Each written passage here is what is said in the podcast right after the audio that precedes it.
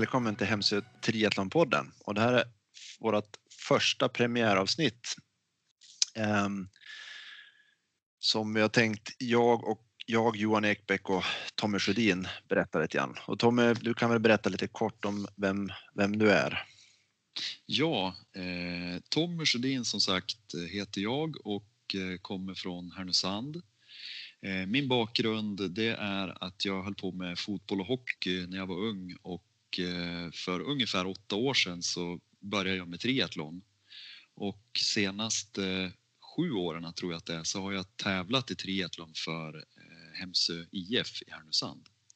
Och din bakgrund då Johan, hur ser den ut? Ja, eh, jag vill egentligen hamnade bara in på ett bananskala med triathlon. Jag har ju åkt lite skidor och så vidare när jag var yngre men men eh, kom i kontakt med triathlon, jag tror det är väl ungefär sex, är det också sex, sju år sedan. Ehm, och det har väl mer varit på motionsnivå, men jag tycker det är fantastiskt roligt och det är himla kul och, och en, en skön motionsidrott då. Så jag väl, det är väl min korta bakgrund. Jag har väl gjort lite tävlingar, jag har eh, eh, gjort tror jag, tre, tre Ironman tävlingar och lite andra triathlon tävlingar så jag, jag tycker det är jättekul. Exakt, du är ju en, du är en flitig tävlare, det måste jag säga. Du är med lite, lite, lite överallt här. Det är mountainbike och skidor och triathlon och allt möjligt. Eh, jag tänkte så här Johan, syftet med att vi gör den här podden, eh, mm. det skulle man väl kunna säga att det är en slags hyllning till rörelse och motion i största allmänhet, men även att vi har ju pratat mycket om att vi vet att det finns många som funderar på att göra olika lopp men ja. kanske inte vågar. Precis. Eh, och egentligen syftet med, med podden då, det är att vi vill avdramatisera och förklara hur det funkar att göra ett triathlon eller göra något av de här klassikerloppen. Mm. Eh, så det kan man väl säga är syftet med att vi sätter oss och spelar in det här nu då. Sen ligger det ju i tiden att göra poddar. Precis, ja, men det, det, det, det, är helt rätt. Alltså, det är ju också en lite rolig grej men men berätta om det, även lite, lite träning och hur man ska resonera. Så, så det är helt rätt. Har, och vi har ju planerat in sex olika avsnitt eh, som vi ska spela in framåt här. Och det första avsnittet som du nämnde tror jag, det var ju att det första avsnittet här det kommer handla om Ironman i Kalmar. Precis, precis. Det är väl en härlig start också. Och sen kan man väl också nämna visionen med, med, eller målet med den här podden. Det är att vi vill i slutändan få fler personer att våga prova på triathlon och även Precis. cykellopp, swimrun, simlopp och så vidare. För Precis. det är jädrigt härligt att eh, motionera med andra. Så är det ju. Ja, och vara med på de här eh, motionsloppen och så vidare. Det är ju det är en, det är en fantastisk upplevelse och det egentligen behöver det inte vara. Man behöver inte ibland så kan det låta som att det, man behöver vara väldigt förberedd och väldigt spänd, men det är ju en, en, bara en fantastisk upplevelse och det är det vi kanske också förmedla lite grann. Man ska ju, man, vi, vi ska ju vara tydliga också. Varken du och jag är ju några, vi är ju, vi är ju inga experter utan vi är, vi är ju mer glada motionärer så att det vi säger och uttrycker oss det är ju baserat på våra, våran erfarenhet och hur vi se, upplever det. Jag skulle säga att det finns inget rätt eller fel utan det, det är som vi ser det. Precis. Bra. Eh, nog om detta. Vi ska väl kasta oss in i första avsnittet tycker jag. Vad är egentligen Ironman? Ironman i Kalmar. Precis. Och det, du, du är ju bra att berätta om det här Tommy. Du... Mm. Ja, jag skulle kunna börja med att alltså Ironman det är ju i grund och botten ett, ett företag som arrangerar triathlon-tävlingar.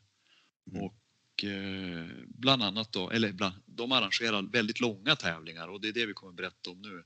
Mm. Eh, lite kort om historien bakom Ironman, hur det startade en gång i tiden. Det var eh, enligt sägnen så var det på Hawaii 1978 eh, och det var ett antal atleter som slog vad helt enkelt om vilken är den bästa atleten? Är det mm. en simmare, är det en cyklist eller är det en löpare? Mm.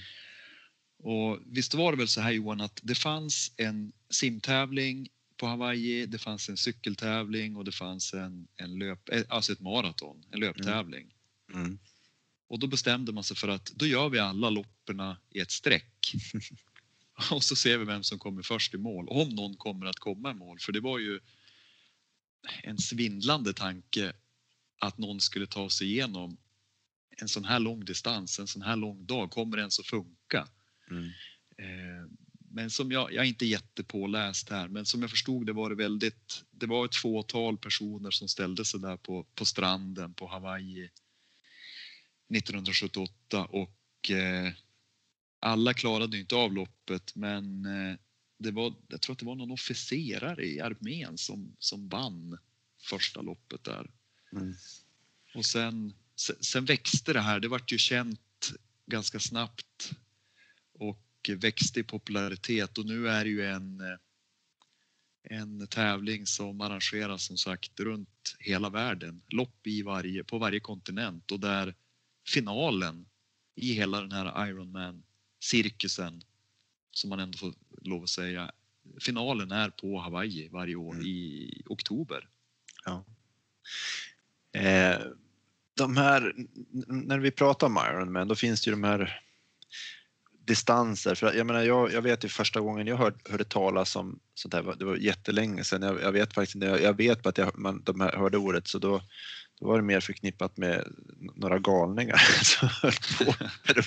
Men, men, det är det fortfarande. Ja, det, det, det, är det. Men man måste ändå säga att det, det finns alla, alla varianter på det.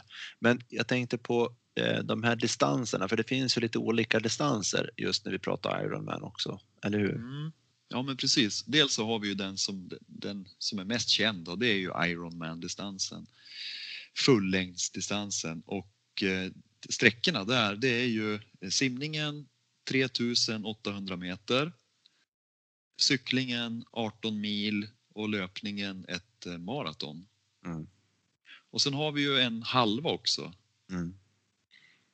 Det har väl blivit mer, mer och mer populärt. De här, den, den är väl en, en, en distans som är kanske lite mer lagom men, men absolut inte, jag säger inte att den, den, den långa är ju liksom den, ett fantastiskt äventyr men man, man ser att det, det kommer mer och mer sådana där halvdistanser också. Vilken, vad är det för distanslängder är det på den?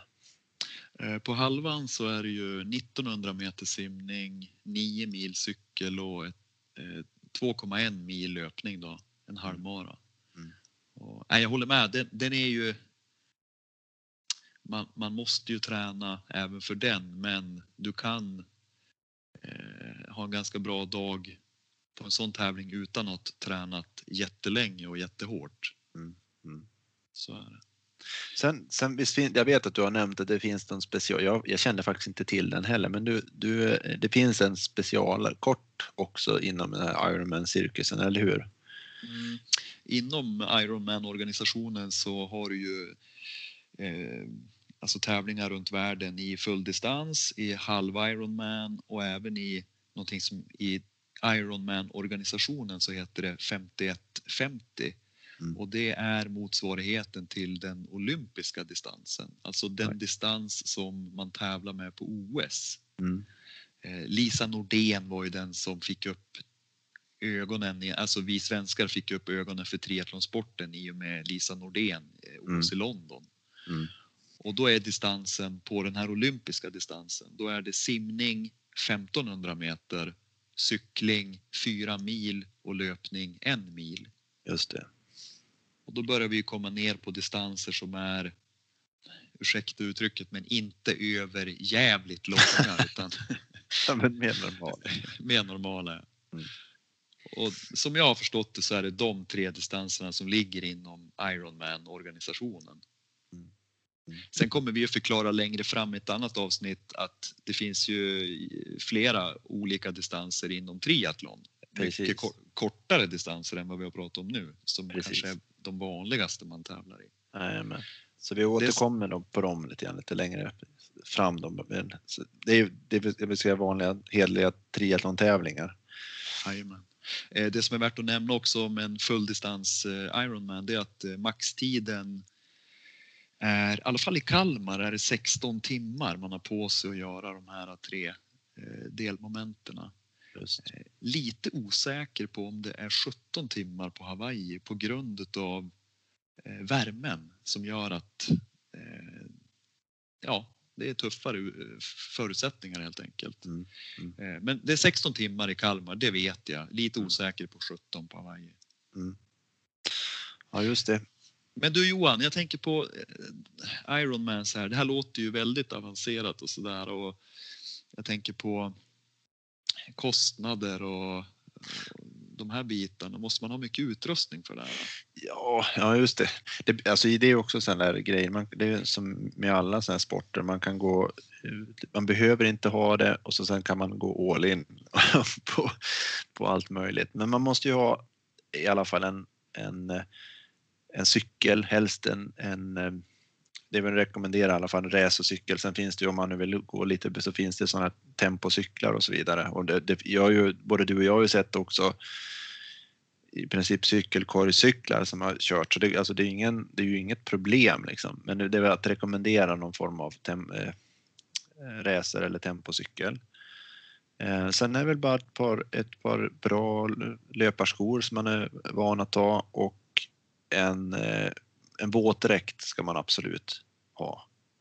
Precis. Eh, sen så finns det ju, behöver det inte vara någon, det finns ju också massa olika nivåer på dem där, men en, en, en bra våtdräkt som har, som har, eh, man har fått bra rörlighet i axlarna och, och kanske då lite, lite bra flytförmåga där runt benen. Sen, sen det, det, behöver man ju heller inte. Många har ju som här, i Hemsö har ju en sån här triathlondräkt som man kan köpa då via klubben, men man behöver heller inte ha en sån specifik. Det går att använda helt vanliga cykelkläder när man cyklar och när man springer så kan man ha löparkläder också. Det är väl sådana, sådana saker. Och lite kuriosa, jag vet mitt, mitt första triathlonlopp, jag körde i Sundsvall, där hade jag eh, en väldigt enkel racercykel. Eh, jag fick låna en våtdräkt av en kompis och löparskor hade jag sedan tidigare så att det var mm. egentligen ingen större kostnad för den Nej. tävlingen. Man, vi, vi ska ju beröra, beröra områden med, med lite detaljer och så vidare längre fram där också. Men man kan ju säga så här om man har en racercykel och, och, en, och ska göra en, en, en tävlingen i, i, Kalmar så är det ju vettigt att skaffa sådana här, det kallas ju tempopinnar som man sätter på, på styret så att man håller, eh, man ligger lite mer aerodynamiskt. Det, det är ju en, en väldigt god investering. Då tempopinnar kostar inte så det kostar några hundra kronor och det är ju absolut värt tycker jag man ska ha. Eh, om man skulle ha någonting skulle jag vilja säga. Absolut. Eh, yes, eh, ska vi ta lite kort också. Nu har vi pratat om Hawaii här, Ironman på Hawaii och att det är Ironman-lopp runt hela världen. Vad, vad är det som är speciellt med Hawaii och hur kommer man dit?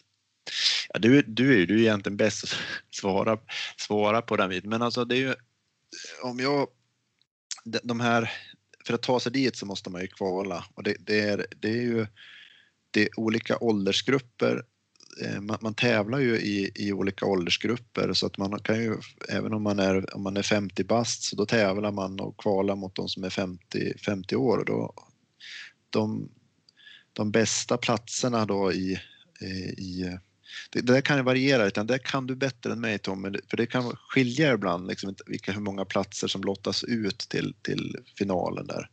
Mm. Jag tänker på eh, utifrån min erfarenhet som har tävlat eh, tre gånger i Kalmar, då, Ironman Kalmar, mm. så har jag förstått det som att tävlingen får ett antal platser beroende på hur stor tävlingen är, hur många deltagare som är med på mm. tävlingen. Mm. Och i Kalmar är det ungefär 3000 deltagare.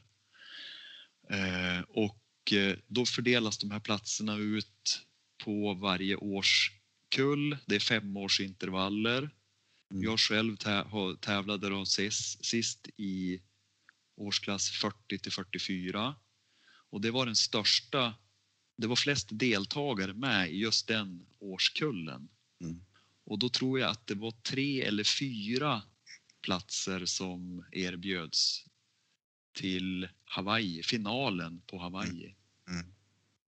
Och för att få komma till Hawaii, då måste man alltså komma etta, tvåa, trea eller fyra. Mm.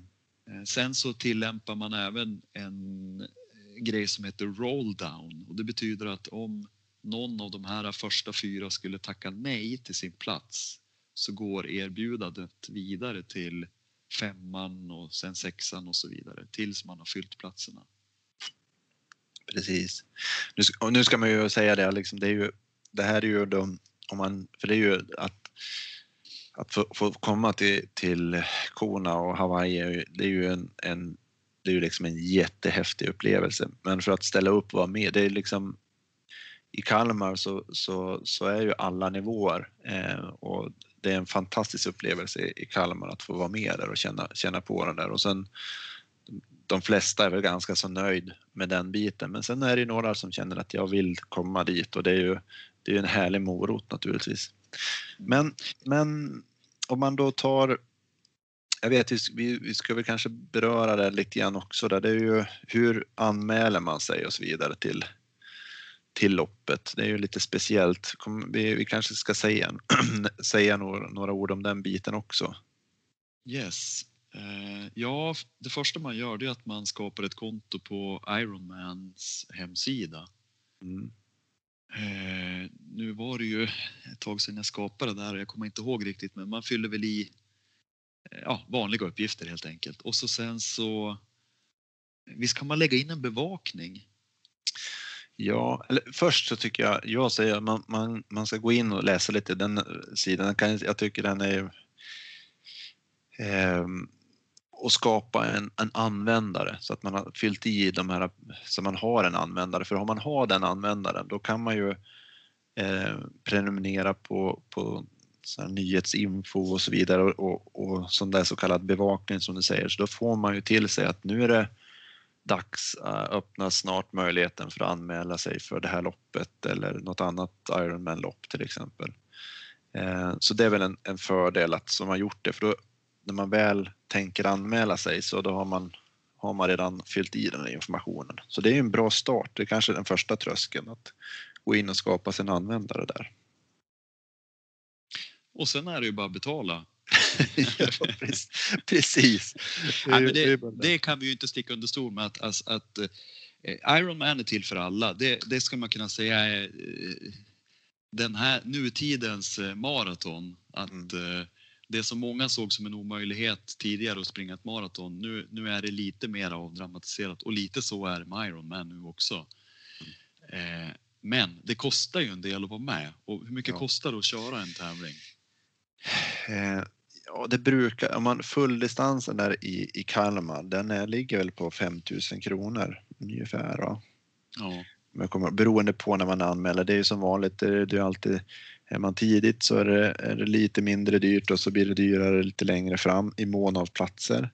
Sen så vet jag, så jag har ju själv gjort så att en gång eh, att eh, om, man, om man känner att det här känns eh, en stor utgift att lägga så har ju de också möjligheter att kunna man delar upp det i, jag tror det är tre eller fyra olika steg under året så att när man, när man betalar så, så lägger man 25 procent och så sen senare under året så kommer de här, om man nu vill dela upp det till exempel.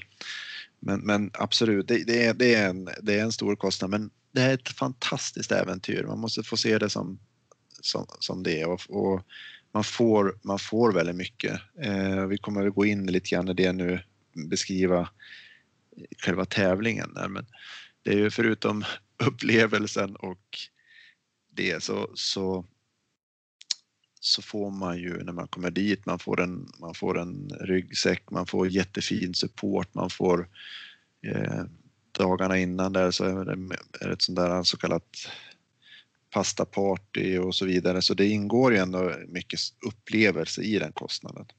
Ja. Så kan man säga. Ska vi kanske gå när vi liksom är inne på det, ska vi till och med direkt hoppa in? Eh, ja, vi, vi, borde ju egentligen förklara, den, alltså det, det, är en fantastisk stämning. Jag vet inte hur ska man, hur ska man kunna beskriva den på ett bra sätt? Ja, dels så kan man ju, jag brukar tipsa folk att titta på Youtube och söka på Kalmar Race Movie. Där mm. gör hela Ironman-organisationen en film från tävlingsdagen som läggs ut dagen efter och där får man en, en ganska bra känsla av hur mycket folk det är inne i stan.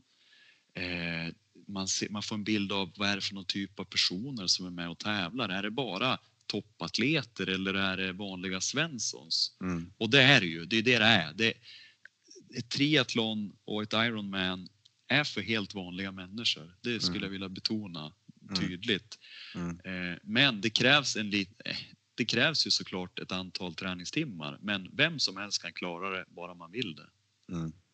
Och det, det är liksom eh, även om det är många människor så känner jag i alla fall, jag har alltid känt så liksom att det är man är, man är tävlar inte, man tävlar med andra och man, det är liksom är ens själv som ska liksom ta sig igenom det här tillsammans med massa andra. Sen är ju, det är just, det, jag tycker det är, det är så häftigt eh, in i stan när man, eh, för det är så mycket publik in i stan, det är publik efter banan.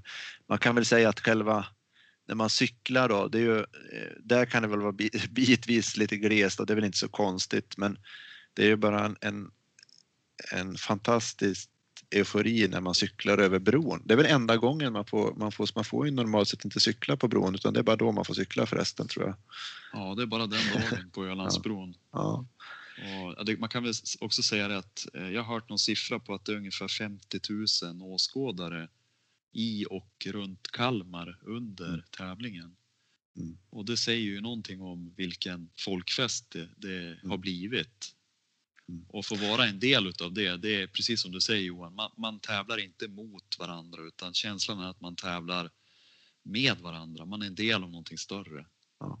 Och det är nästan så att det blir, det blir mer och mer folk ju senare på kvällen det blir, det blir också. Vi kommer Ja, vi vi ska smyga in på den biten. Vi, vi tänkte vi ska väl beskriva loppet i, i, i sig, hur det går till också och så vidare. Vi kanske ska hoppa över till den biten. Och hur sjuttsiken, Ja. vi har liksom precis. vi har lyckats anmält oss och vi har eh, eh, tränat och så vidare. Och, ja, vi kanske också ska nämna lite grann, ska vi ta lite kort om, om träning eh, innan vi går in på loppet där. Det, det, man behöver ju, Mm. det är som med allt, man börjar förbereda sig lite grann. Eh, ju mer man förbereder sig, ju mer får man ut av, av, av tävlingen också. Eh, det är ju ganska populärt.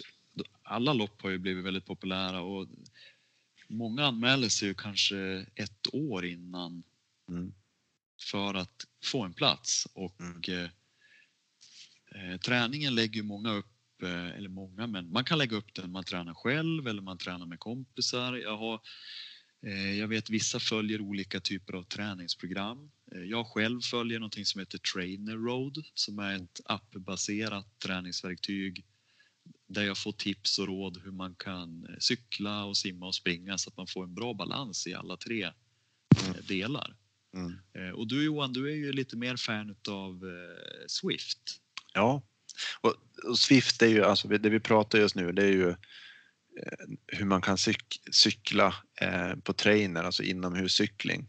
Eh, och Swift är ju ett, ett program som är egentligen som ett, ett spel, man, man, man cyklar med sin, sin cykel, sin trainer som är kopplad till en, en dator eller padda och så sen så, så man en, en, har man en avatar som cyklar runt i, i en virtuell värld och man kan göra det tillsammans med andra. Det är, det är faktiskt väldigt, väldigt roligt. Jag tycker ju själv när jag började cykla trainer så, så tyckte jag det faktiskt var skittråkigt. Ärligt talat. Att sitta inne där. Jag försökte. Men det fick mig att tycka att det var jättekul och jag som sagt, man kan cykla själv, man kan cykla med andra människor och man kan sätta upp olika pass. Eh, man kan eh, få, få an, pass av andra och hur man ska göra. Och det, det är perfekt att göra det på vintertiden. Men jag skulle vilja säga att om man nu ska träna inför ett sånt här lopp som motionär så ska man ju dels försöka eh, träna så, alla tre grenar så, så mycket som, så, som man kan i lagom dos. Men på vintern och hösten som är nu så kan man ju egentligen fokusera mer på löpning och, och simning till exempel. Och när man går in på simning så bör man ju kanske man ska passa på och lära sig kråla är ju också en väldigt stor fördel.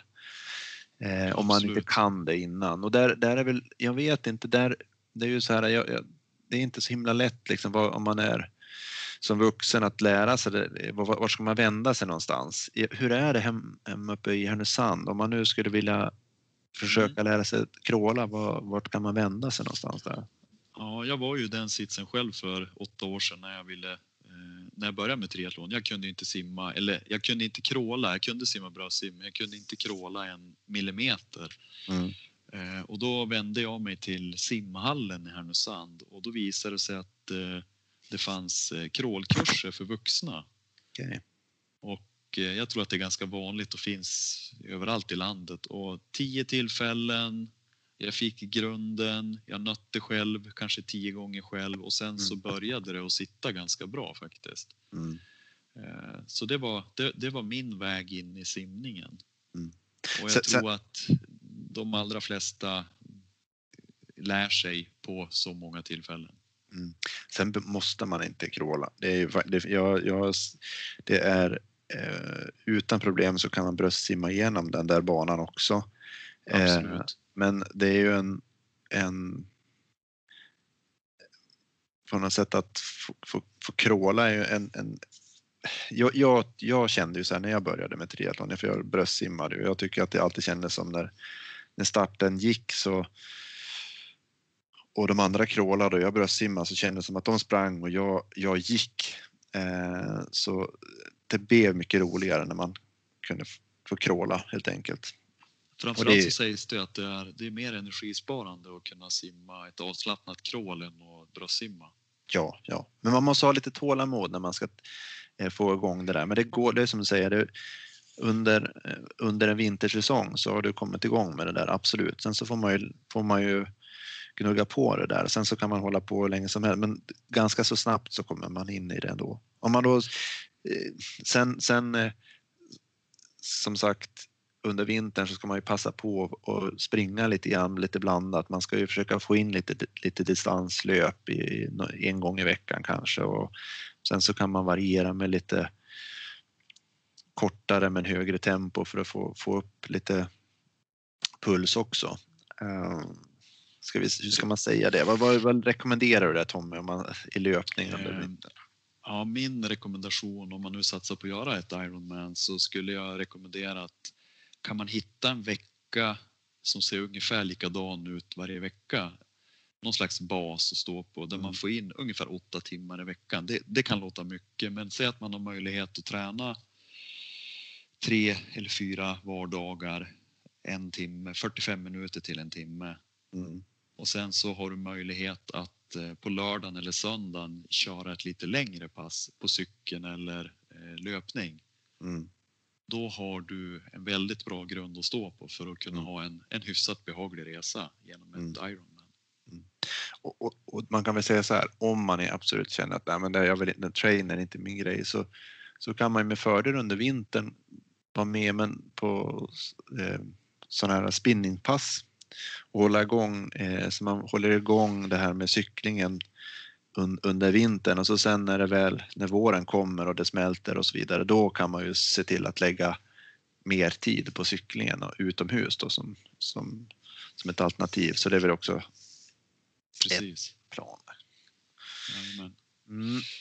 Jag vet, ska vi säga ja. något mer om det eller är det, liksom, det är väl bara basbitarna? Nej, det är väl, ja, no, det är precis. Eh, anmäler man sig så då har man ju eh, förmodligen tänkt igenom det här och, och det man kan säga, kontinuitet är viktigt. Mm. Att, eh, att göra ungefär samma sak vecka efter vecka, det är nyckeln egentligen till framgång om du vill ha en, en bra tävling helt enkelt. Sen har ju Hems IF har ju en fantastiskt härlig eh, man kör ja. varje lördag så finns ju, då är det perfekt att få köra alla tre grenar och det gör man tillsammans med ett gäng glada entusiaster där också. Mm, jag kan göra lite reklam för det. Vi kallar det för ett multipass och vi kör varje lördag så börjar vi utanför simhallen i Härnösand klockan åtta och så springer vi en timme mm. eh, i eget tempo. Vissa går, eh, vissa joggar, vissa springer och eh, efter det så brukar vi spinna en timme och sen brukar vi simma ungefär en timme. Mm. Eh, och sen efter det så är det ju gemensam lunch på stan då, Mm. som oftast kan bli två timmar eller till och med tre timmar. Så, Ja. men det är, och vissa, många väljer att vara med på ett av de här passerna och vissa med på allihopa. Eh, Mm. Vissa kommer enbart till lunchen. Helt frivilligt. Eh, kostar inte mer än inträdet till simhallen. Men det är ju, en, det är ju en, ett bra sätt att komma in i det där eh, tillsammans med övriga och man får lite råd. Det är alltid lite råd och tips och, och hur det går till och så vidare. Så den, det är en trevlig och bra, det är väldigt bra att få. Är man med den så får man en riktig, många timmar, en riktig dos på hela träningen där också. Så det är en bra, absolut en bra Precis. grej. Johan, nu tror jag det är dags att vi ska eh, gå in på eh, föra oss från start eller från egentligen att man kommer ner till Kalmar och till att man passerar mållinjen och Ja. får höra att you are an Ironman Yes. när man går i mål. Yes, när brukar man komma ner till, när måste man komma ner till Kalmar för att få vara med på den här tävlingen? Ja, det är ju det som är. Det kan ju låta så här lite, lite tokigt. Eh, man, man bör ju åka. Det är ju, det är ju så här. Man har, visst är det på torsdagen är första obligatoriska. Eh, tävlingen är på lördagen. Och på torsdagen senast en viss tid som jag inte riktigt kommer ihåg, jag tror det är någon gång på eftermiddagen, så är det senast ska man ha checkat in, alltså man ska vara där på plats i Kalmar och skriva in sig, hämta ut sin nummerlapp och då får man ju den här omtalade ryggsäcken eh, som, att- som är väldigt rolig att ha kvar sen också. Eh, och lite information vad som ska, vad man, eh, hur det funkar, man får de här påsarna som man ska ha och så vidare.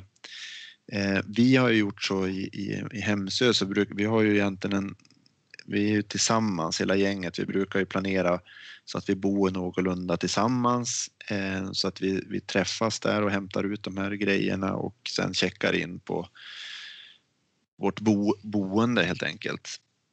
Det är väl det som händer på torsdagen. Sen, det är väl, förlåt, nu får du faktiskt rätta mig, nu blir jag helt ställd där, men på torsdag kväll sen så är det väl eh, race debriefingen där också. Mm, Det är på torsdag kväll. Mm. Och det är, en, det är alltså vad det handlar om att då är det en, i en stor lokal och det, där, där eh, organisationen då dels bjuder på en, en middag för allihop. Eh, Det är ett stort pastaparty med mat och dryck och så sen så blir det lite peptalk, eh, laddar och så sen så går de igenom eh, hela loppet. Hur, hur starten går till, hur växlingen går till, vad man, vad man får göra, vad man inte får göra, regler och så vidare. Eh, går de igenom väldigt bra där och den, den är ju härlig att vara med. Och den tar väl ungefär, det tar väl nästan två timmar va, kan man säga det. Mm, absolut. Sen, sen efter det så då eller ska man ju, man ska ju försöka att eh, komma i säng i tid på kvällarna och det gäller ju att försöka eh, spara så mycket som man kan på energin till på lördagen. Eh, sen fredagen då, när man då kommer ju då, det är då man ska checka in cykeln. Kan du, du kan ju beskriva lite grann vad det innebär när man säger checka in cykeln där Tommy. Checka in cykeln, det innebär att man ska lämna in cykeln, ställa in den i på din plats i det här enorma växlingsområdet som finns Mm. där mitt i Kalmar. Och när man checkar in cykeln så är det viktigt att man har med sig eh, hjälmen, eh, du har nummerlapparna på plats och så vidare. Och då kollar de säkerheten, att bromsarna funkar, att hjälmen sitter som den ska eh, och att du har alla nummerlappar på rätt ställen. Och sen så har du en anvisad plats inne i det här stora, stora. Det är ju trots allt 3000 cyklar som står där så det gäller att ha lite koll på kunna memorera vart har jag ställt min cykel. Dels så har du ju ett system med Mm. siffror och bokstäver så att du har ju en tydlig plats men vi kommer komma dit sen när man kommer upp ifrån vattnet och ska hitta sin cykel så kan det vara bra att ha lite koll på om det är någonting i närheten, till exempel ett stort träd eller någon byggnad som man har cykeln nära och hitta dit. Mm.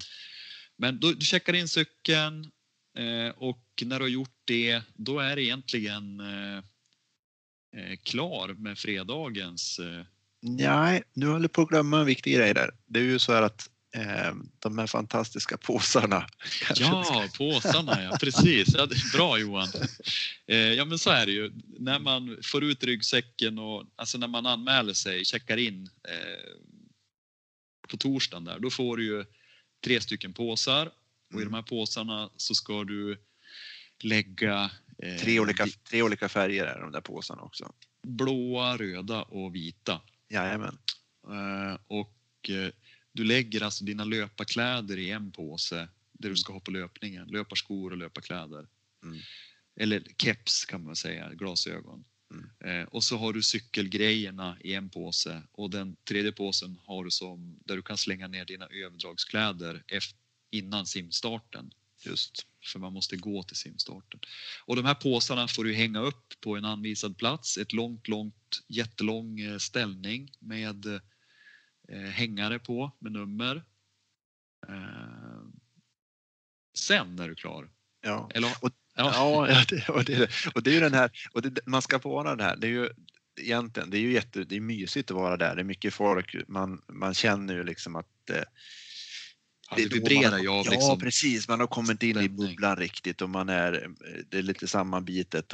Men eh, när man hänger upp den, det, det, är viktigt att veta att den påsarna som man hänger in, det är de jag ska ha när, eh, på tävlingsdagen. Liksom. Och mm. Nu får man, man får gå in och göra en justering på morgonen därefter, men när man hänger in dem där, då, man ju, då måste man ju se till verkligen att tänka till att löparskorna finns där så att, och, och de sakerna, om det, jag vill ha kanske någon egen, någon egen eh, energi eller någonting eller vad det är. Det måste, se till, det måste vara i, i rätt påse. Mm. Eh, för att, och så sen ha koll på vad den är, för när man kommer upp från simmet där då ska man ju hitta den här grej, sin påse helst liksom. och, och så sen så byter man ju om bland alla andra människor där. Eh, och, och, men det, det, går, det, alltså det går ganska så bra men man, man börjar tänka, se till att man vet, precis som du säger, se var, vart, eh, vart jag har påsen. Det, det står nummer, det är nummerraden, men man ska ju titta på några saker runt omkring, kanske något träd eller någonting, precis som du säger också. Men när man har hängt... knyt, knyt inte påsen för hårt. Nej. För då får du inte upp den när du ska öppna den. Nej, för man med, är, med dina kalla händer. Precis, stressad är man ju också liksom. Eh, när man kommer upp för att man vill ju helst att det ska gå fort. Eh, men det, det, är också någonting som jag tycker man ska, jag, jag har i alla fall de två senaste gångerna så det är ju en upplevelse så att de, om, om, man, om man lägger en, en extra minut liksom på att ta det lugnt och, och njuta av, av, av hela situationen så gör det ju liksom ingenting. Du, har ju, du håller på så många timmar, det är inte där det av, loppet avgörs, inte i bytet på en sån där tävling. Men, eh, och det kan man ju tänka på att om man nu Eh, på strumporna se till liksom när man ska ut sen på löpet. Men vi kommer, vi kanske kommer säga, vi, vi, kan prata mer om den biten, men då har man checkat in alla sina grejer och så går man därifrån. Eh, och då är det bara, vad är nästa steg när man har checkat in den? Då är ju fredagen, vad gör man sen på fredagen? Ja, det handlar ju om att försöka vila och eh, göra sista förberedelserna inför eh, lördagens tävling. Eh, när det gäller oss i Hems IF så har vi haft som en liten, en liten eh, kul grej att vi har gått ut och käkat något enkelt sådär på eh, ganska tidigt på kvällen. Ja, det stämmer. Och ja, och sen är det tillbaka till boendet och lägga, försöka sova. Ja. För att klockan 07.00 då startar loppet på lördag morgon. Precis, så då ska man ju helst innan dess klivit upp i tid och man ska ju ha ätit en rejäl frukost och gjort alla de sakerna som man vill behöver göra innan mm. starten. Det kan vara värt att man får ju gå in i startområdet och jag vet du och jag vi brukar göra det för det är bara en, göra en nervositetskoll, gå in och kolla så att cykeln står där och det är luft i däcken och så vidare. Det kan vara skönt att gjort en sån extra koll eh, innan man... Sen... Det är ändå rätt många har jag märkt som, alltså man har ju tillträde till växlingsområdet på mm. tävlingens morgon också, tidigt på morgonen. Mm. Och eh, jag, jag, vet att många pumpar ju sina däck då på morgonen Mm. För att vara extra säker att jag har luft i däcken och jag har rätt Mm. eh, tryck, lufttryck som jag vill ha och så vidare. Mm. Man gör liksom en, en, en sista, sista koll på grejerna och då är även tillgång till dina påsar. Om du har glömt Mm. att lägga någonting i påsen kan du gå dit och fixa med det igen. Då. Mm. Mm. Så du har tillträde till dina saker tidigt på lördag morgon innan Mm. starten går, simstarten. Och i Kalmar så är det ju så att man får ju gå en bit från växlingsområdet till simstarten. Det är ju en, en liten promenad Mm. ner Mm. till hamnen där, där starten går. Då. Jajamän. Och ja, ska vi Ja, vi hoppar väl i. hoppa dit? ja. Men det är just det, det är ju den, den är ju, man, man, man ska vara i tid, det är som med allt. Man, man måste, för att stressa inte, för det är så onödigt Nej. att komma dit med, eh, liksom, strax innan. Hellre tio minuter för tidigt än för att när man kommer ner dit, jag vet att det är olika, jag, du, du har ju provat lite olika, jag har gjort så att jag har haft dragit på mig våtdräkten där nere. Du har ju prov, man kan ju dra, en del drar ju på sig våtdräkten innan men när man kommer ner dit i startområdet det är också en jättehärlig känsla. Det, de pratar, det brukar vara lite skön musik och eh, en, en speaker som pratar lite lugnande. Ehm, så sen när det är i lugn och ro så drar man på sig eh, våtdräkten eh, och sen packar man ju den där, i den där vita påsen där som överdragskläderna ryggsäcken som, som man har. Jag brukar ha med mig den där ryggsäcken där jag har mina grejer så jag lägger i den här och så lägger man det i påsen. För det kan vara bra att ta med sig ett par extra simglasögon för vips Precis. när man står där nere så drar man av bandet på den ena eller någonting eller Ja. skönt att ha en extra par glasögon till exempel.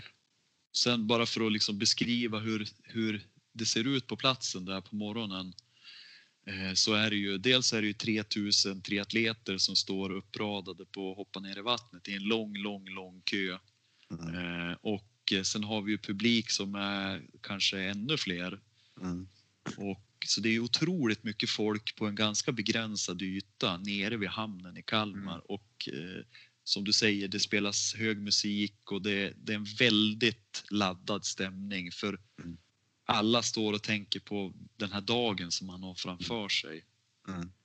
Man bör ju ha tänkt till lite grann för att det är just nämligen det, som kallas självsidning. Alltså det, klockan startar ju inte förrän man kliver in i vattnet och då har de ju ställt upp lite skyltar där man, där man får alltså självsida, sig, där man tror så här ungefär lång tid kommer min simning ta. Om, om man tror att ja, men min simning tar två timmar, då ställer man sig bakom en två timmars skylt. Eh, för då, då är ungefär de som hoppar i samtidigt är, ska ungefär simma i samma, samma hastighet och det, det, blir, det blir mycket bättre. För det är ju jättetråkigt om man går och ställer sig längst fram och så, och så blir man totalt översimmad. Eller tvärtom, att ställa sig långt bak och så har bara en massa som är i vägen. Så att man bör ha en känsla ungefär att ja, men jag kommer att simma på en och en halv timme till exempel och så då ställer man sig i den tid, tids och sen är det bara att stå och vänta liksom. När starten går så då, då, då släpper de ju på allt efter, eftersom. Precis. Ja, jag tycker det här är en jättebra lösning som de började med här för några år sedan. Och det, för mig, jag tycker generellt att det funkar väldigt bra. Det är nästan så att de man kliver ner i vattnet ungefär samtidigt som, det är ungefär samma människor man kliver upp Ja. efter simningen. Så det är en Ja. väldigt bra lösning. Ja, och det, det vinner alla på. Sen det är också när, när man väl, när starten går, det här är ju att hoppa i där. Förhoppningsvis är det helt spegel, spegelblankt. Men det finns ju också ibland, det kan, alltså det är ju det är ju havet. Det kan ju vara, har man otur så är det jättemycket vågor och så vidare. Men förhoppningsvis är det något lugnt. Men det blir ju, när så mycket människor hoppar i så det, vattnet kokar ju. Och jag, brukar säga det till bekanta som ska göra den här att man, man bör, om man inte har gjort det innan Kalmar, provat på, ställt upp i någon triathlon-tävling och fått uppleva den här för att det är, det är lite, det kan vara lite hysteriskt. Om man aldrig crawlat med massa människor då är det lätt att man får panik och får, börjar man panik så då börjar man nästan hyperventilera och då går det inte att simma. Och, och skulle det hända, så det är helt okej okay, för det, det, är fullt normalt, så det är egentligen bara titta upp och så bröstsimmar man. Man kan bröstsimma några hundra meter tills man har lugnat ner sig. Det är ju ingen fara, eh, men det är en fullt normal reaktion för det, jag tycker själv att det kan bli lite hysteriskt. Men om man har varit gjort det här några gånger så då, då, då kan man slappna av. Och du har även möjlighet att eh, vila genom att du håller i dig i en eh, säkerhetsbåt. Mm. Om man skulle, det precis, det finns ju säkerhetsbåtar runt omkring där så om det blir så så gör man det så bara coola ner sig så kan man fortsätta. Det är fullt normalt att man blir ganska så stressad. Det, är även etablerade triatleter händer det ibland att det blir så också. Det är så, så, och då, då gäller det att försöka bara lugna ner sig. Men när man väl ja har, har man kommit vidare de första 100 metrarna så då brukar det coola ner sig och så då simmar man den där banan som är spännande. Man simmar först rätt ut eh, några hundra meter. Mm. I, i, I Kalmarsund där. Jajamän. Och så viker man en bana som man simmar runt och sen kommer man tillbaks in in mot eh, nästan tillbaks nästan mot starten igen och så sen så kommer man runt och förhoppningsvis har det gått bra. Det tar ju, man, vad, säger man ungefär Tommy, en, en normal en normal simningssträcka den tar väl någonstans då om man är, om man är en och en halv timme. En och en halv timme är nog ganska... Ja. En och en halv till två timmar. Mm. Och är man och det är, snabb alltså det är, så är det, det är en timme kanske. Ja, en timme. Strax under timmen är de här snabba mm. som simmar på. Men det, det är ju en häftig känsla när man simmar där ute i havet och eh, man har eh, Ölandsbron framför dig. Ja. Eh, liksom långt bort i horisonten så ser du bron. Ja. Och ja, det jag får nästan lite gåshud när jag ja. ja, men det är, det är ju det. Det, är en, det, det, för, det gäller att komma tänka på det om man blir stressad. Det är här som är liksom en del av upplevelsen, att det är ja. Mer där. Men Yes, ja, så vi har, har man... kommit så långt. Så vi har simmat och, och så en, för att förr eller senare, jag tycker själv att när det, när det är en kilometer kvar, då börjar man, jag ska inte säga att jag ledsen, men då känner man att nu, nu är jag nöjd. Nu börjar jag se fram mm. emot att få, få kliva upp. När man, när man på väg att kliva upp, hur kan du beskriva den lite grann? Hur går det till då? Mm. Då är det ju en ramp som de har byggt ner i vattnet så att när du kommer till uppstigningen från vattnet så eh, är det väldigt tydligt eh, Alltså du ser ju väldigt tydligt vart du ska gå upp någonstans och du, kom, eh, du kommer upp och det är ju jättemycket folk redan den där tiden på morgonen. Mm. Eh, och du har möjlighet att springa under en, en dusch med sötvatten om du vill ha det.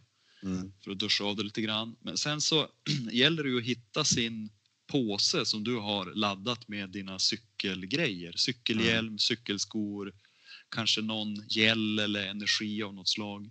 Mm. Eh, och sätta sig på en bänk som är utpla- långa, långa rader med bänkar. Eh, mm. Och så byter du om eh, och lägger dina simprylar, våtdräkt och så vidare i samma påse som du hade cykelgrejerna i och mm. hänger tillbaka påsen på din plats. Amen.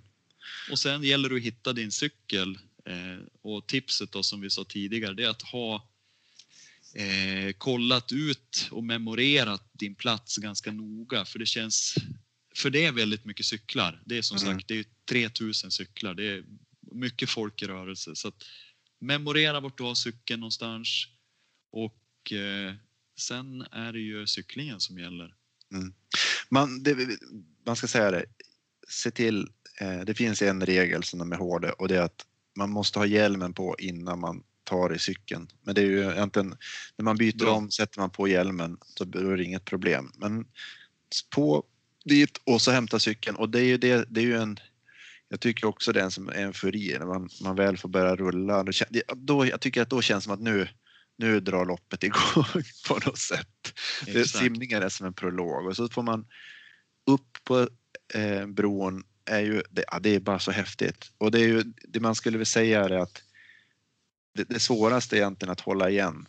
Hålla igen, man behöver inte tokköra och det är många som cyklar fort. Och det här är ju kanske, det är därför det är bra, det här är en träningssak naturligtvis att vilken nivå man ska lägga sig. Eh, jag tänker vi behöver inte gå in just nu. Vi, ska återkomma när vi pratar ett annat med lite mer teknik och så vidare. Det finns ju mm. bra sätt, men det är man, man så ta det lagom. Liksom. Man måste försöka, jag vet inte hur man ska förklara det på ett bra sätt. Ja, men jag tycker du har helt rätt Johan. Alltså, även om vi kommer in på det senare så det är viktigt att du har en plan för hur du ska cykla och du ska mm. hålla dig till din plan. Mm. Du ska inte försöka cykla efter någon som cyklar fortare än dig. Nej, nej. För då kommer du att gå in i väggen till slut. Ja. Eh, så är det bara. Eh, utan håll dig till din plan och håll dig till din vätske och energiplan också. För det är på cykeln mm. du kan börja och dricka och äta. För det är en ja. lång dag som eh, väntar dig, som är kvar. Precis, för att du, det är lika bra att sätta igång på en gång att äta och dricka när man redan får bron. För att man, det, det, man kan väl säga så här, man kan, man kan egentligen inte äta för mycket och dricka för mycket utan det är bara att försöka så mycket som möjligt för det, det är investering sen på löpet. Men när man är där, det är ju passa på istället liksom njut, det är jättehäftigt. Man åker över bron, det är folk och man kommer över på, på Öland. Jag minns första gången jag cyklade där så tyckte jag var bara, det var så spännande att se, uppleva Öland med, med allting. Man far ju runt och man cyklar ju. Ja, hur cyklar man egentligen på Öland? Ja, efter bron så sen så viker man ju så att man, man cyklar då söderut eh, efter och det är väldigt plan, fin cykling och, och mång, det brukar ju vara några som säger någonting och så vidare. Det, nu reglerna, vi ska inte gå in på det, men det är, man får ju inte ligga i klunga, man ska hålla det, det är 10 meters lucka och så vidare. Det, det där kommer man att gå igenom när man har racebriefingen. Men så cyklar man en, det är väl ungefär då, vad blir, kommer jag inte ihåg rätt, kommer jag ihåg rätt, man, när man vänder så där nere så har man väl cyklat en, eh, vad blir det, en sex kan det vara ungefär sex mil kanske, så vänder man sen tillbaks upp, upp då eh, mot eh, norrut igen och man kommer cykla sen korsa över Alvaret och så sen tillbaks över bron. Sen har man, och då när man har gjort det, då har man cyklat, vad är det, 12 mil tror jag totalt. Eh, då gör man en liten extra sväng där vid, eh, inne vid målområdet så får man ut på en, en extra slinga då, som är 6 mil till och då är det inne i, en bit innanför Kalmar på fastlandet. Och det, det här, man kan ju säga, det, det finns gott om vätske och energistationer under banan så man behöver inte lasta på cykeln massa flaskor och så vidare som det är på Vätternrundan utan det är många stationer och det är bara man får byta, få en ny flaska med sportdryck på varje om man vill. Det finns bars och det finns andra grejer. Så att bra, bra service hela vägen egentligen. Så det behöver man inte oroa sig för utan det funkar väldigt, väldigt bra. Men... Och sen eh, skulle jag också vilja nämna rondellen när man ska när man kommer tillbaka, eller först när man startar cyklingen och ska ut ur Kalmar till Ölandsbron så mm. passerar mm. man en rondell som man sen mm. kommer tillbaka till innan man viker av norrut på fastlandet och slutligen så kommer man tillbaka till rondellen för tredje gången när man ska Precis. växla till löpningen. Och den rondellen, den är ju magisk för där mm. står det, jag vet inte hur många tusen människor som står runt den här rondellen. Ja, ja det är mycket och, och, det, och hejar ja. och tittar på. Så det är väldigt, man får en väldig boost. Men när man har cyklat det där och då, då, då återstår ju den, den, den häftigaste grejen egentligen då, finalen och det, då ska man ju in med cykeln och det, då känns det verkligen som, det är ganska, då tycker jag det, det är ganska skönt att få lämna från sig cykeln och så gå till sin påse och hämta löpargrejerna. Ehm, det känns som en befrielse på något sätt att bara ha på sig löpardojorna och så ska man ut här då och, och då finns det, det också kan man säga, vid de här områdena, så fin, om man behöver gå på toaletten och så vidare så finns det sådana vid växlingsområdet och det kommer finnas ute på. När man ska ut och springa så för en, först för en oinvigd så kan det kännas helt galet liksom, efter det här ska man göra ett maraton men på något sätt så man funderar inte så mycket på det utan man, det känns bara skönt och härligt att få komma igång och, och, och jogga och, och på något sätt det svåraste när man ska börja springa det är att hålla igen egentligen. Ja. Eh, man, man vill gärna det är på något sätt som huvudet har vant sig att man ska, det går så fort när man cyklar så när man ska börja springa så, så känns det så sakta men det går. Man, jag brukar tyvärr springa de snabbaste kilometrarna första tyvärr. tyvärr då. Så. Ja, det är att man, man ligger på lite för hårt i början och mm. bara just som du säger på grund av att benen har gått så fort tidigare. Ehm, jag skulle även vilja berätta lite grann om alltså upplägget. Det är ju tre varv man gör. Precis. Eh, löpningen. Eh, du börjar med att du springer in i Kalmar och passerar eh, mål, målsträckan, vad heter det? Mm. Mål, ja, röda målgången. mattan, målgången. Mm. mm.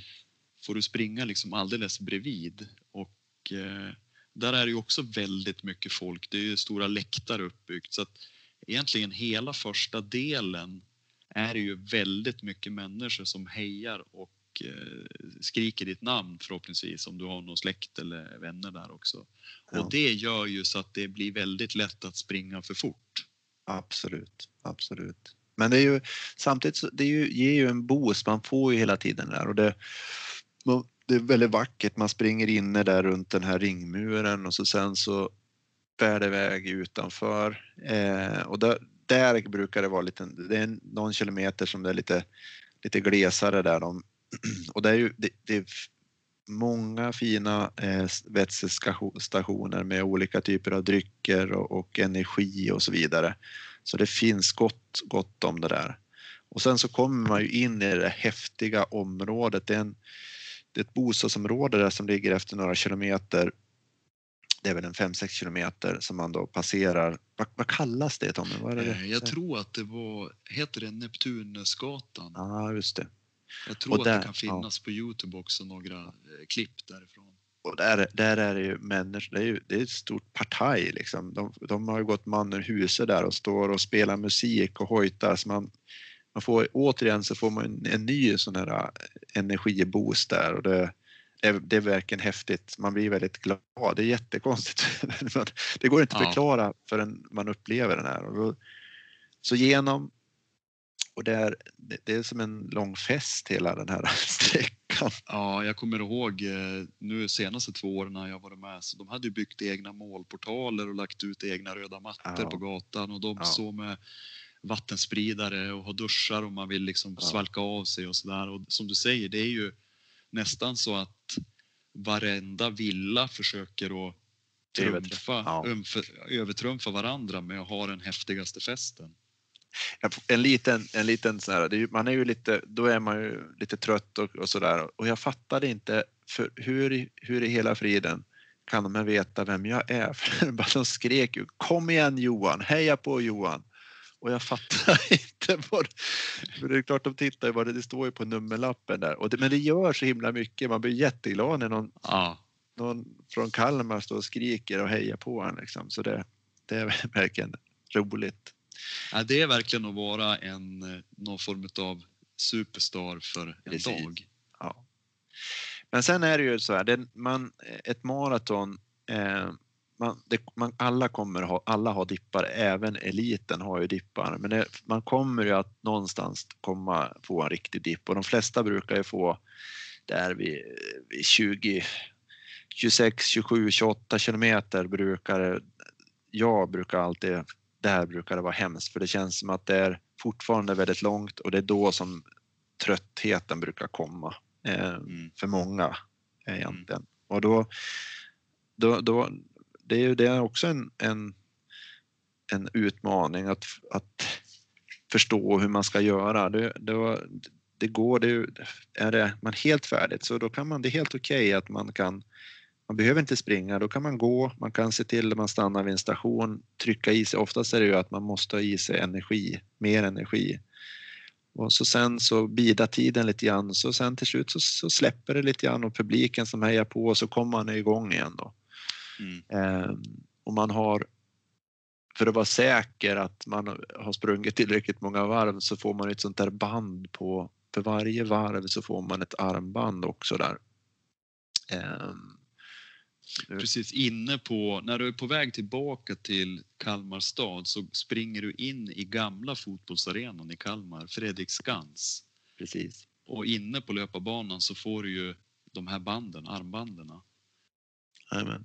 Och då kan så... de hålla koll på dig när du kommer till eh, den här målrakan. Har du tre armband, då är du välkommen in och gå i mål. Har du två, då får du fortsätta ett varv till.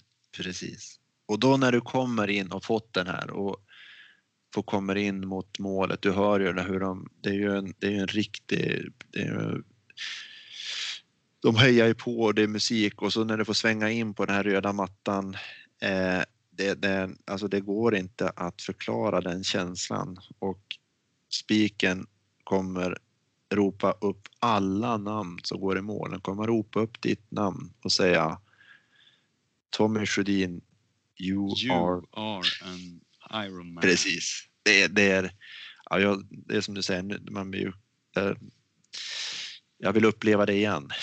Så är det bara. Det finns ett ordspråk eh, kopplat till det här att göra en Ironman som jag har läst någonstans som säger att suffer for one day, brag for the rest of your life. Mm, mm. Och det är väl på något sätt lite så att man får lida ganska mycket den här dagen men sen så kan man ja, skryta lite grann då eh, mm. resten av livet att jag har gjort en Ironman och det var Precis. ju en jäkla häftig upplevelse. Ja. Och då får man en medalj och man får en t-shirt och så får man duscha och byta om och så har de en man får äta hur mycket hamburgare, pizza och godis man vill. Ja, det är fantastiskt. det, det, var det man, just då så går det inte att äta nästan, men, men det, det, är verkligen hur mycket du vill och då eh, och där sitter ju alla, alla hjältar och det är ju roligt när man eh, sitter där och pratar och träffar på sina klubbkompisar också där vid målet. Jag eh. skulle vilja säga att lika, liksom ladd, lika laddad stämningen är innan loppet, lika avspänt och skön stämning är efter loppet i den här eh, restaurangtältet. För alla ja. är så liksom på något vis glada över att ja, jag tog mig igenom, jag klarade det här. Precis. Den träning jag har lagt ner nu under kanske sex månader eller ännu längre, den, eh, liksom, den räckte. Eh, Mm. Så det, ja, det är väldigt härlig stämning faktiskt. Ja. Och man ska inte stressa därifrån utan man Nej. ska gärna ta sig tid och njuta av den här Ironman-bubblan så länge som möjligt. Ja. Vi brukar ju i klubben så brukar vi har ju nu senaste året så har vi bott på ett hotell alldeles bredvid där Kalmarsund och då har vi du och jag brukar ju haft en sån målbild att då brukar vi sen gå och ta en öl i baren där. Det är ju en ganska Den gött, målbilden har, den, den, har drivit mig sista varvet, eh, ja. de här sista vad är 14 kilometrarna. Ja. Eh, verkligen. Ja. ja, det är härligt. Jag, jag känner när jag tänker på det, jag får bara ett brett leende. Det, det, det går liksom inte, det, det är en häftig grej. Jag ser, vi bör ju liksom vi ska försöka oss hålla oss någorlunda inom våra tidsramar. Vi kan ju, det känns som att vi skulle kunna prata hur mycket som helst om det här, men vi, vi, vi ska försöka oss hålla någorlunda inom våra tidsramar. Det här är ju, var ju en, en kort beskrivning hur, hur just Ironman i Kalmar går till. Um, är det någonting mer vi kanske ska lägga till här Tommy? Nej, jag skulle egentligen inte mer än att jag skulle vilja tipsa om den här filmen på Youtube. Att mm. Eh, om man nu är nyfiken på att eh, få lite mer information hur det går till på ett sånt här Ironman så gå gärna in och titta på Kalmar Race Movie och så finns det Race Movie för olika år. Just. Men den, den tycker jag är väldigt bra och sen kan jag också tillägga att vi i Hemsö IF Triathlon vi har ju pratat nu om att vi skulle försöka få med 20 stycken deltagare till mm. Ironman i Kalmar. Mm. Först var tanken nu i 2020 men på grund av coronapandemin så har vi väl tänkt att målet blir 21, eh, du, sa, du menar 2021 det har ju varit var, var målet att det ja, skulle vara 20 till 2021. Mm, men. Precis. Men på grund av coronan så har platserna flyttats fram och därför så siktar vi kanske på 2022 istället. Mm. Så att det är ju någonting som skulle vara roligt. Det är en jättekul version att vi kunde och det är för att ju mer vi är tillsammans där så då, det är ju jätteroligt och det när man under tävlingen och framförallt i löpet så man, man ser ju många, man, det, man ju lägger ju banan så man möter ju varandra och man, det är roligt att känna att man har är tillsammans där och alla har ju sin egen tävling men som sagt man gör det ändå tillsammans. Precis. Bra, ja, men det är väl det. Är det något, något annat vi ska kläm, säga till innan vi avslutar vårt första avsnitt? Nej, jag har ingenting direkt sådär. Du då Johan? Nej, inte vad jag spontant kan komma på, men vi kommer ju återkomma med lite mer eh, framöver också med detaljer och träning och läger och så vidare. Men det här, det får vi återkomma. Så bra, det var väl det hela. Yes. Bra jobbat! Ja, detsamma. Så tackar Då får vi. ha det bra nere i Göteborg Johan, så hörs vi om ett tag. Jajamän, träna på. Yes. Bra det.